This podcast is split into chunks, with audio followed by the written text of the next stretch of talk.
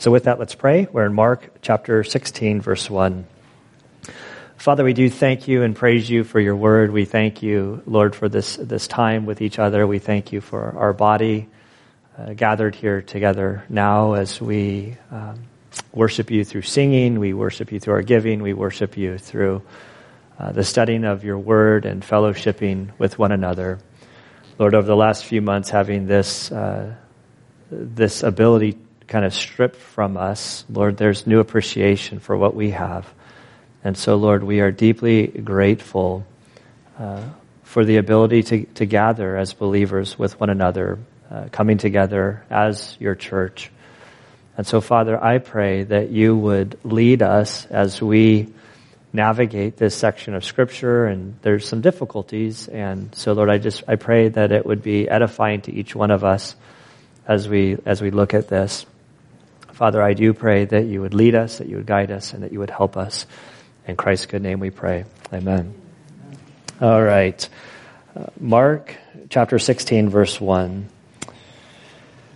When the Sabbath was over, Mary Magdalene and Mary, the mother of James and Salome, bought spices so that they might come and anoint him. Very early, very early on, the first day of the week, they came to the tomb when the sun had risen. They were saying to one another, "Who will roll away the stone for us from the entrance of the tomb?" Looking up, they saw that the stone had been rolled away, although it was extremely large. Entering the tomb, they saw a young man sitting at the right, wearing a white robe, and they were amazed. And he said to them, "Do not be amazed. You are looking for Jesus the Nazarene, who has been crucified. He has risen. He is not here. Behold, here is the place where they laid him. But go tell his disciples and Peter, he is going ahead of you to Galilee. There you will see him, just as he had told you." They went out and fled from the tomb, for trembling and astonishment had gripped them. And they said nothing to anyone, for they were afraid. Uh, Father, we do ask that you would guide us now. Help us. And it's in Christ's good name we pray. Amen. All right, so every, um, I've been here for thirteen years, and I feel like about every three or four years, I I always have like an urge within me to cycle back to the Gospels and and, and to go through a Gospel to kind of come back to, um, you know, Jesus in the flesh. It's, it's just to spend time with Jesus. I will tackle hard books, and then I... You know, the, I, I forget the last time I feel like I got through the end of, of Hebrews, and it's like, okay, I'm ready just to kind of, let's go back to like one of the Gospels. And it's good for us to spend time with Jesus in this way during his time on earth. And, and so I've gone through the other Gospels, and it's no coincidence that Mark was the, the last of all the Gospels that I, that I tackled, because I knew that there was a problem that I wasn't sure how to deal with it. Um, And so, of course, I put things off until I have to eventually deal with them. And so here we are. Pastor drinking a Coke while he's preaching. So that's, uh, that's well, the churches these days, you know. like a, um, uh, so when we come to this section, it, depending on the translation of the Bible that you use, so I don't want to even do a poll. Some of your translations might end at verse eight. Depending on what version you're using. Some of your translations might continue down to verse twenty. All of your translations, regardless of how they conclude, all of them will have a, a footnote indicating, um, so if, if your translation ends at verse eight, you'll have a footnote. And then down in your, down in the bottom or on the side or however your Bible is laid out, there they would place verses nine through twenty, and they would write something along the line of the earlier and more reliable manuscripts don't include these verses, which leads to a problem. And it, it, it depends on that. This, this problem goes two ways. Um, some, so I'm a guy that came to, I read out the New American Standard. Um, the text is in the New American Standard. It's bracketed to indicate there's there's a question. I um, I came to Christ reading out of the N I V, and it wasn't long after I came to Christ, after a couple of years starting to hang with Christians who can be sort of mean in their teasing, especially if you're not in their camp, and then you hear, what do you hear about the N I V? The nearly inspired version. And I think, what do you, that's what it's really, like, like I remember the first time I heard that, I'm going to the front, and I'm like, oh, my kids scribble in the Bible, I'm like, no, it's the New International Version. I don't know this nearly inspired version you're talking about. And it's a joke, and it's, Then, I, then you know, I take a couple years of Greek and Hebrew, and I'm like, that's not to be joking with. These guys, like all, like the men and women who put together the text, for, like these are brains. Then on the other side, you hear people kind of say, "Well, I read out of the King James Version because if it was good enough for Jesus, it was good enough for me." You know, it's a just for those of you who are like me, that's a joke because the King James Version didn't come about until sixteen eleven, and. And the, the King James Version, um, it, it's a, uh, I'm not sure the word that, that I'm looking for, but it, but it, the, the, the King James Version was a powerful translation during its day. Like the, the King James Version, if we were to move it to, to modern day translations, it would actually be like the N I V or more likely like the New Living Translation. It was... It was put in a language that was of the people that they understood. Now, like, we need dictionaries to, to kind of understand the King James talk. Now, the King James came about in sixteen eleven. Um, the, the deal between verses eight and nine, and we've addressed this in this church, but when it comes up, I'll make light note of it. And what we enter into when we deal with the scriptures... And we come upon these things, what we enter into is a subject called textual criticism. And it's it's really easy uh, to hear that and to go, oh, these are skeptics, these are liberals that are trying to dis, disarm the Bible, and they're trying to take away the authority of the Bible. That's that, they couldn't be farther from the truth. Textual criticism has to do with ancient literature. It's a, it's a study. And um, to kind of illustrate it, when I was in the Navy... Um, we've all played the telephone game, right? Or at least you've done it to your kids, the telephone game. You say one thing, it gets passed on. When I was in Hell Week, so it was three days of no sleep and miserable. At two in the morning on Wednesday night, I think it was, they lined up our whole Buds class and they said, hey, um, we have a race. And the winner of the race gets to sleep for thirty minutes. So we're like, yes, okay, like what is this race? And then the instructors, as they pull us all around, I think we were down to like four or five boat crews, so you time times that by seven people, so there's about like thirty of us. And they say it's speed is an element of it, but accuracy is a component that is most important. It's like, that's how, how do you pull this off? Like, what are you talking about? And they say, well, we're going to play the telephone game.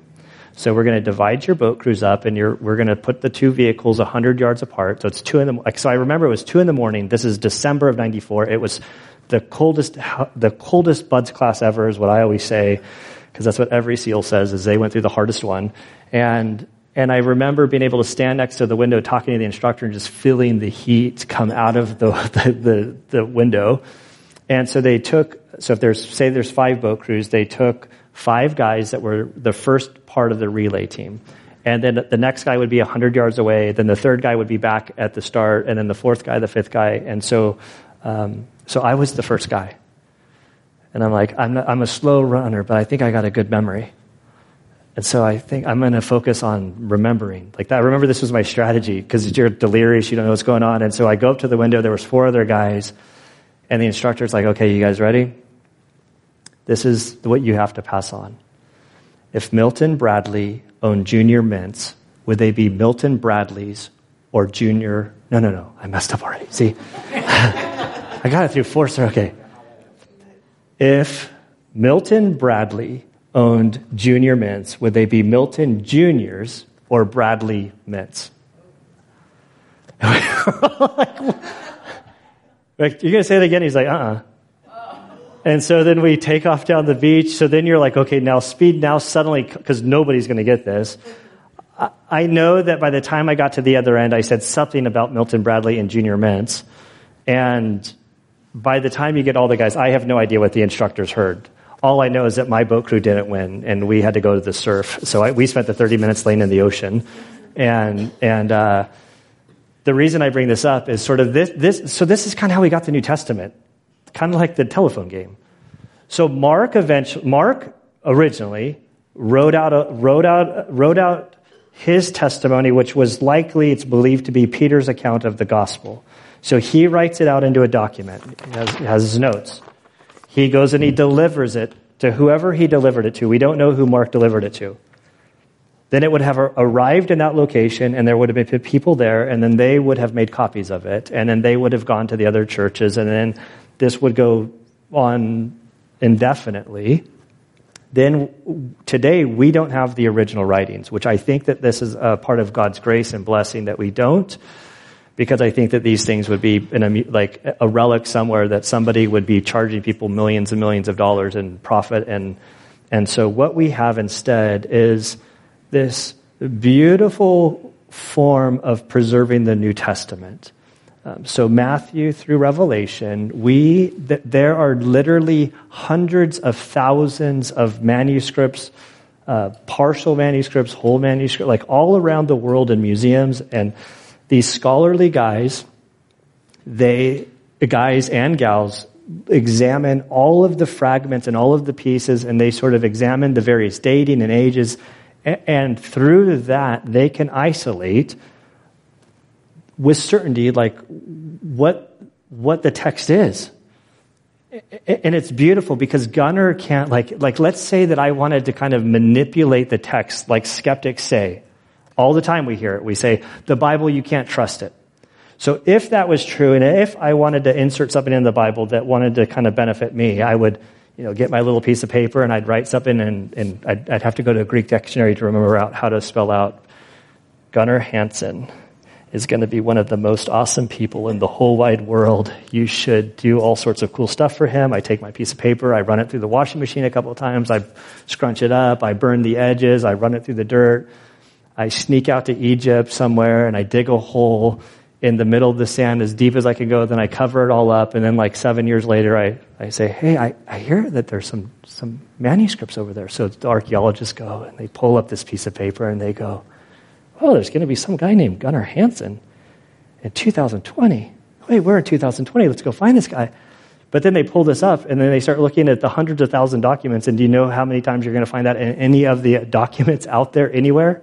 No, it's nowhere. So, so the way the New Testament came to us, it's impossible to corrupt to, to corrupt it. Um, and so, when we come to the Bible, what we're looking for is we want to know, what did Mark say? So often, we want to defend a, a particular translation um, that we're comfortable with. Um, when I was in seminary, my Greek professor, he made us listen to an interview by uh, a guy named James White, who wrote the King James Only Controversy. And he said something in there that was made a huge impact on me. And he said what people often want in, in the King James Only movement is they want certainty, not truth. And and so they'll deny all the facts. They'll say, uh, you know, these these critics, they just want to manipulate the Word of God. We can know with certainty that the Bible we have, just ignore all the footnotes. And it's like, well, that's not truth. That's not how we we we came to the text. And so the reason I bring this up is when we come to the text, the first thing that we know as Christians who believe that the Word of God is the Word of God is the integrity of Christian scholarship is second to none. I mean, it's amazing the work that these individuals do. They very easily could hide all of these, the quote-unquote inconsistencies and problems that skeptics talk about. But before your eyes in the Bibles that you read out of, these scholars have placed before you every single little dot and detail that might be out of place.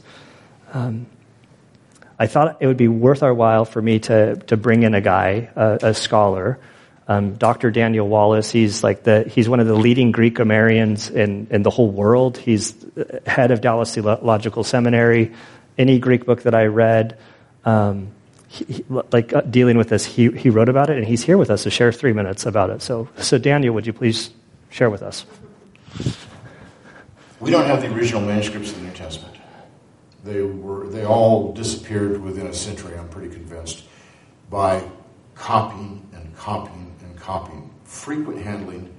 The early church was far more concerned to get the gospel out than they were to do exact copying of the New Testament. And that actually is a blessing, because they didn't have those kinds of controls. And consequently, you get copies that are not through just one stream, but tons of people all over the place are making these copies. So here's here's a man who lives in Corinth. He's going to be visiting Rome, and he says, hey, I, I heard Paul, Paul wrote a letter to you guys too. I want to write that out. Do you mind if I copy it when I get there? Sure, that's no problem. This happened, I'm sure, dozens and dozens of times over. And those manuscripts would have lasted as much as eighty, ninety years, but would have fallen apart from all these copies being made. So we don't have the originals. They disappeared. And all the copies that we have disagree with each other at some point. Sometimes it's quite a few disagreements, but uh, we have hundreds of thousands of textual variants among our manuscripts.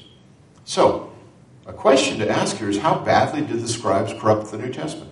It's absolutely proven that they did. No two manuscripts are alike, so unless one of them is pristine, every single scribe made mistakes. So because the original manuscripts disappeared, and because no two copies uh, agree with each other completely, we have to do textual criticism. We can't just rely on one. It's imperfect. So scholars have to reconstruct it on that basis. But when you look at the number of textual variants, and there's hundreds of thousands of them, as Bart Ehrman likes to say, there are more textual variants than there are words in the original New Testament. That's actually an understatement. But you have to not just look at the number of variants, you have to look at the nature of these variants. And the best estimates are that at least, at least ninety-nine point eight percent of them affect nothing. Most are spelling differences. There's different ways to spell John, there's different ways to spell Mary. Uh, that, uh, that they're not going to affect anything. Uh, but the, the one-fifth of one percent that do affect things are the ones that scholars talk about and disagree over on a number of these issues. But the bottom line is, it does not matter in some respects which New Testament you use, because no essential doctrine is jeopardized by any of these textual variants. Even Bart Ehrman, who wrote Misquoting Jesus, can say the same thing. So that's true on that end. But at the same time, we want to know what the original text said in all the details. And so the great majority of scholars have very few disagreements over uh, these passages. For example, most scholars would say the long ending of Mark's gospel, Mark sixteen, nine through twenty, is almost surely not authentic. And they still put in their Bibles typically smaller print or in brackets or footnote. The oldest authorities don't have this. Uh, so there, there's a, a wide consensus on the vast majority of textual variants. And again, there's no essential doctrine that's jeopardized by any of these textual variants. That is extremely comforting. It's very important to know that. Okay, I hope this was edifying to you. I, this is a very extended uh, sort of introduction to where we're going. I I feel, though, it's super important because we live in a day and age where the Bible is under attack and they're saying it's contaminated, it's not true. Nothing could be further from the truth. These these these scholars, the the, the people who have given their lives, go, I mean, going back, um, these, these people that burned at the stake to get the Bible into the hands of people so that we have Um, translations that are reliable. The, the, the integrity behind Christian scholars is trustworthy. They lay it all out for you and how they reached their conclusions to go two thousand years back from one language to another language. Languages morph and change. We see that from the King James to the New Living Translation. To, they're, they're, they're constantly sort of evolving as language changes so that the message of, of, of the Lord can get to us. And so I'll, if you guys want to learn more, you can go read the King James Only Controversy. You'll be encouraged there. But but but what I what, the reason for all of this is the scriptures that we have in our hands, you can trust that they are God-breathed. This is the Word of God. I've I've I trust my life and how I live my life according to the scriptures. I trust my soul. Everything I do is based upon the word of God, or that's my aim. I'm not saying that I'm perfect by any stretch of the means, but but my standard is the word of God, and it's trustworthy. And so with that very long introduction, let's go to verse one. Um, verse one of of Mark. When the Sabbath was over, Mary Magdalene and Mary, the mother of James and Salome, bought spices so that they might come anoint him. Very early on, the first day of the week, they came to the tomb when the sun had risen. So our story is sort of, remember, Jesus had been crucified. Uh, uh, James, or James, um, Joseph of Arimathea came to uh, Pilate and said, "Can I take his body?" He said, "Yeah, you can take the body." He pulled the he pulled the body down. He anointed Jesus' body. He put, placed Jesus' body in his uh, family's tomb, which would have been a very wealthy uh, uh, tomb. And a few days has elapsed. And there was nothing that these women could do. Um, it, it always strikes me that these women are there. The disciples had scattered, but these women and the disciples who followed Jesus, they they, they were there with him at, his, at the cross. They're the first ones there at the tomb. And so when the Sabbath ended, they then are able to go to the tomb. They're then able to um, to do the things that they want to do in, in mourning. And so probably the at sunset on Saturday, once the sun set in Jerusalem, in Israel today, at that time on Saturday night, basically um, the stores will start to open up and, and people will start doing their commerce. And so likely... Um, Saturday night, they went and bought the, the supply of these spices. We don't know if they had all of the spices. We know that he had been partially prepared by Joseph Arimathea. Uh, tr- traditionally, it would be about seventy-five pounds of, of, of material that they would bring in um, for this process. For us Valley Center people, that equates to about two bags of chicken feed. So uh, just so you know what we're dealing with. Um So, I mean, this is like a big load of stuff. I mean, they, they didn't have refrigeration. They had to bury the body quickly. This is in the Middle East. And so the decomposition process, it was not a, a pleasant smell. And so all of these spices were used to sort of mask the odor that would have been there. And so they uh, wake up. First thing in the morning, we're told that the sun had risen, S U N, to discover that the sun, S O N, had risen. And so they, they make their way to the tomb. And I I truly believe that this act on their part, I, I don't think that this was the the, the true anointing um, that Joseph of Arimathea did. I, I sense this as like you have a loved one who died and you go to their grave. Every year, every Memorial Day, I take my family to visit my friends that have been killed at Rosecrans. And every year I go there and I visit buddies. I tell the stories. And there's always flowers. There's always like an American flag. Some guys, just depending on who they ran with, you know, sometimes there's empty bottles of whatever at their grave. You know what? That we have our traditions of how we pay our respects. And I've never been out for a holiday to have somebody in my group basically taken into custody, had a speedy trial, and then executed before my eyes. I can only imagine what these three days were for those that followed Jesus. We know the disciples are scattered there and hiding. They're fearful. Here, these ladies are, are, are just wrecked with emotion. If you look at the other accounts, this, this is deep, deep grief. And so they're making their way to the tomb. And verse three, uh, they're carrying all their spices and they have this conversation. They're saying to one another, uh, who will roll away the stone for us from the entrance of the tomb? So they have, like, I'm thinking, of course, I'm Valley Center, so I'm imagining like two bags of chicken feed, like one of them's got one and the other's got the other. And it's daybreak and they're like, oh man, there's that two thousand pound rock in front of the stone. Who's gonna, who's gonna get that open for us?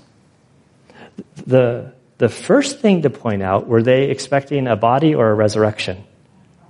They were expecting a body. They, Jesus, we can look through the account of Mark and their aha moment in hindsight that Jesus had told them three or four times When I go to Jerusalem, they're going to take me into custody. They're going to they're going to beat me. They're going to kill me. And on the third day, I'm going to rise from the dead. But but naturally, they did not get that because people don't rise from the dead. And so they're going there expecting a dead body. They're they're going there to anoint the body, and they're having this like, ah, oh, the stone. Maybe there'll be somebody there that can help us. I mean, this is like a two thousand pound stone. This isn't like a little stone. And as they're talking about this, verse four, looking up, they saw that the stone had been rolled away, although it was extremely large. And I, like, I, I just in compiling all of this, uh, the accounts in my mind of how this all unfolded, um, I, I don't think that there was fear at, at this point. I think that they thought, oh, somebody else is, somebody's already come.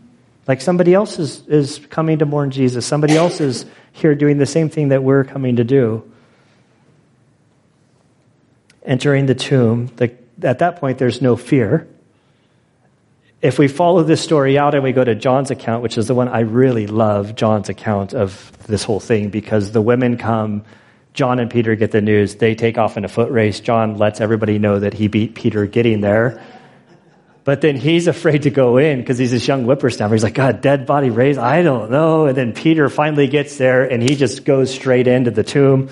But these ladies are just going in. And so a tomb in Israel, the way, like during this time, the way it would work, I'm like, think of a little room. Like we have the sound booth where the Arnolds are back there. So let's imagine that that's a tomb. And you could walk into the room back there. And to the right and to the left, there would be like little sub-compartments. And there would be a big stone that would block them in. And so you would go into the one compartment, and that's where visitors would be. And then the body of the dead person would be over to the right. There'd be one to the right. In Jesus' case, we see this over to the right. Um, in Israel today, when you go to the Garden Tomb, if this happened, we don't know if it's the same location. We don't, we don't know. But we do know that what they discovered was authentic to that era and that time. And so the Garden Tomb, when you walk into it and you look sort of to the right, you have to kind of hunch down. And and that's where the body would be. They would do all the preserving of the body. And and so they go in, they enter the tomb, they see a young man sitting at the right. Other accounts say that there were two of these men there, two of these angels. There's no problem with this. One was a spokesperson. And when they encountered this young man sitting at the right, wearing a white robe, they were amazed. Mark doesn't give all of the details, but we know that this is an angelic being, that they're having this Uh, divine sort of encounter, and, and there's fear. This word amaze can be defined as being overwhelmed with wonder, which is probably an understatement.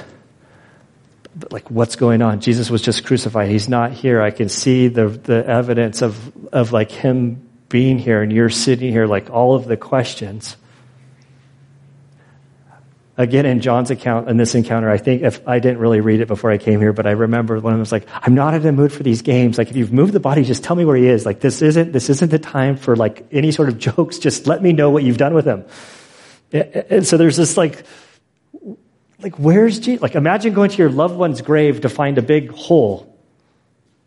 Like, you'd be ticked off, scared. Like, what have they done to my loved one? And he said to them, don't be amazed, for you're looking for Jesus the Nazarene who has been crucified. Like, yeah, yeah, yeah, we know that. Like, but, but where is he at?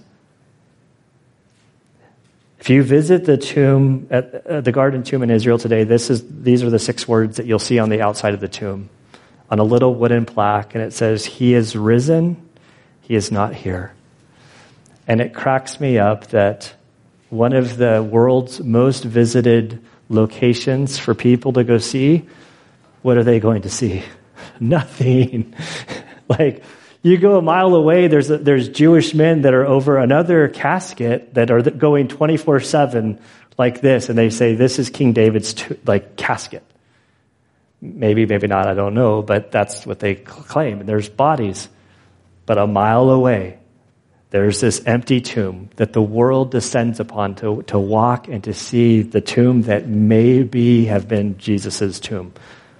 The problem is he rose from the grave, so we don't know where he's located. He is risen. He is not here. Behold, here is the place where they laid him. But go tell his disciples and Peter, he is going ahead of you to Galilee.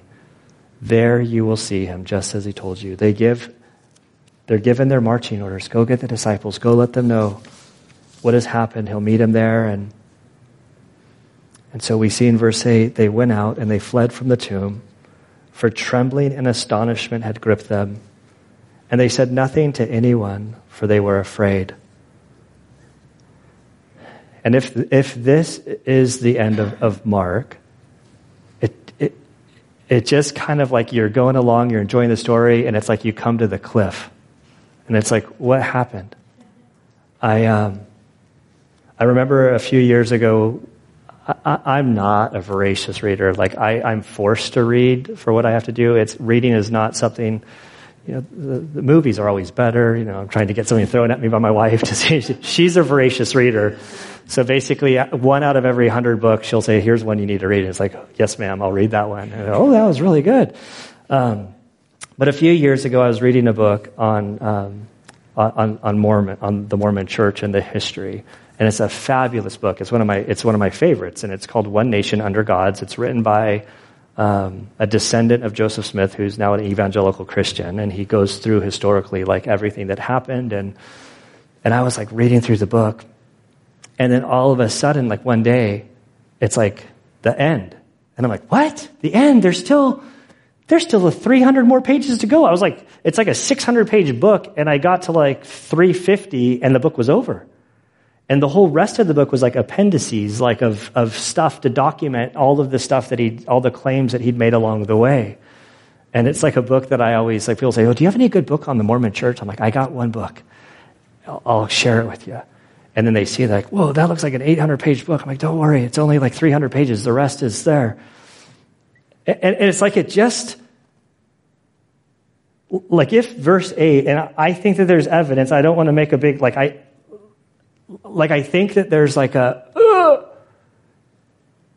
you're, you're just stopping with that these ladies left the tomb with trembling and astonishment had gripped them, and they said nothing to anyone, for they were afraid. It's like, well, where's the story go? What's the next thing? Like, what? And we know from the other Gospels, we see how the story goes. They eventually, they eventually, they do go, and they let everybody know, and the whole early church unfolds in the in the book of Acts. And so there's a ton of speculation over why does Mark end this way if this is the ending. And so some of those that are more in the King James Version that, that want to hold to the, the other manuscripts, and I'm not being I'm not being critical, I'm just like acknowledging sort of all the sides, they would say that it can't end there. No, nobody would end a story like this. And and I and I do think regardless, there's not problems between nine and twenty. I, I, I think that that probably within one hundred years, regardless, I, I think there's truth in there. There's no real issue. Is that probably scribes that were trying to comment on the situation probably did sort of add to it if that's if it indeed is not, not the ending. But those who hold to the shorter ending, what they would say is that the whole Gospel of Mark has this theme of persecution in it because Mark was this disciple of Peter. And if you follow Peter's writings in First and Second Peter dealing with persecution, there's this theme of persecution throughout Mark that he follows. And so they have speculated that this gospel was written in duress, like that Peter was there relaying to Mark the things that had happened, and they're trying to go quickly, and they sort of suggest that basically something could have happened that it stopped shorter than they anticipated, or maybe it was intentional. I don't know. The New American Commentary says this, which they hold to this short ending, and they think that this was um, intentional.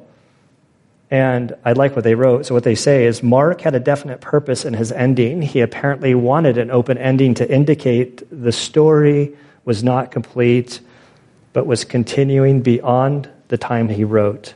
He wanted his readers and hearers to continue the story in their own lives. By stating that the women told no one, he challenged his readers and hearers to assume the responsibility of telling the good news to everyone. He showed that ultimately the Christian faith does not rest upon signs and miracles and even appearances of the risen Lord. Only five or six hundred persons, according to First Corinthians chapter fifteen, ever saw Jesus after his resurrection. And it is unlikely that any of Mark's original readers or hearers were among these. It's, it's compelling. And I think that there's a there's there's there is some power in Mark ending with this risen Christ, like Jesus rose from the grave. If you strip away everything of Christianity, the one thing you can't take away is the risen Christ. This is the jugular vein of Christianity. This is the thing that has to grip us, has to stop us in our tracks. Paul tells us in First Corinthians fifteen that for if the dead are not raised, not even Christ has been raised. And if Christ has not been raised, your faith is worthless and you're still in your sins. So if Jesus didn't rise from the grave, we're wasting our time here. We should be at the beach. Should be drinking a soda at the beach, you know?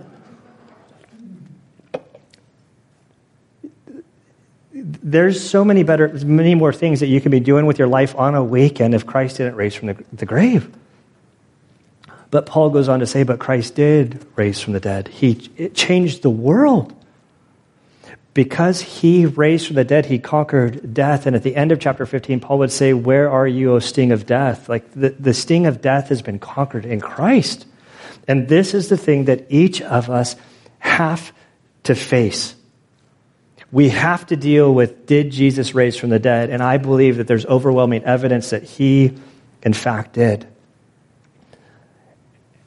And I actually, like, as I look at the Gospel of Mark and as we stop at verse eight, and as I've been, like, fearing the whole eight, like, grappling with the scriptures that we have before us, are these authentic? Are these reliable?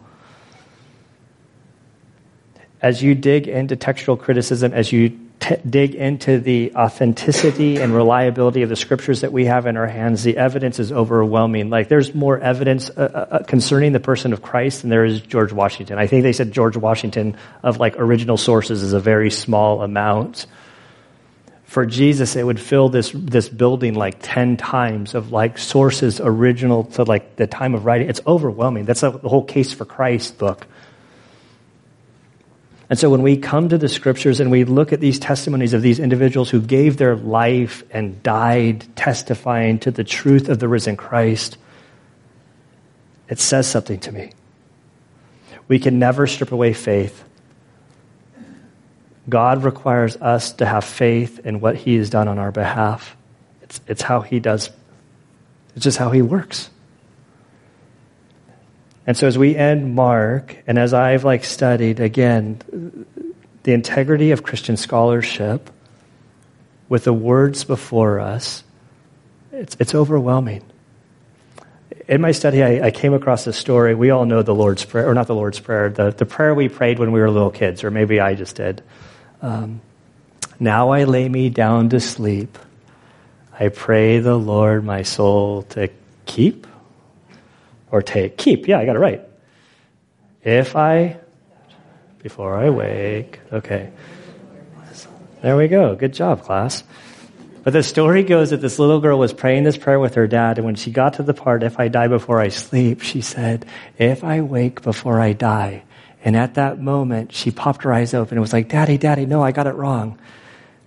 And the story goes that her daddy says, no, honey, we all need to wake up before we die. And I think that that's the power of the gospel. Before we die, we need to wake up and understand the reality of what Christ did in this grave. He rose from the grave. And if you come to understand that he rose from the grave, your whole life will be transformed.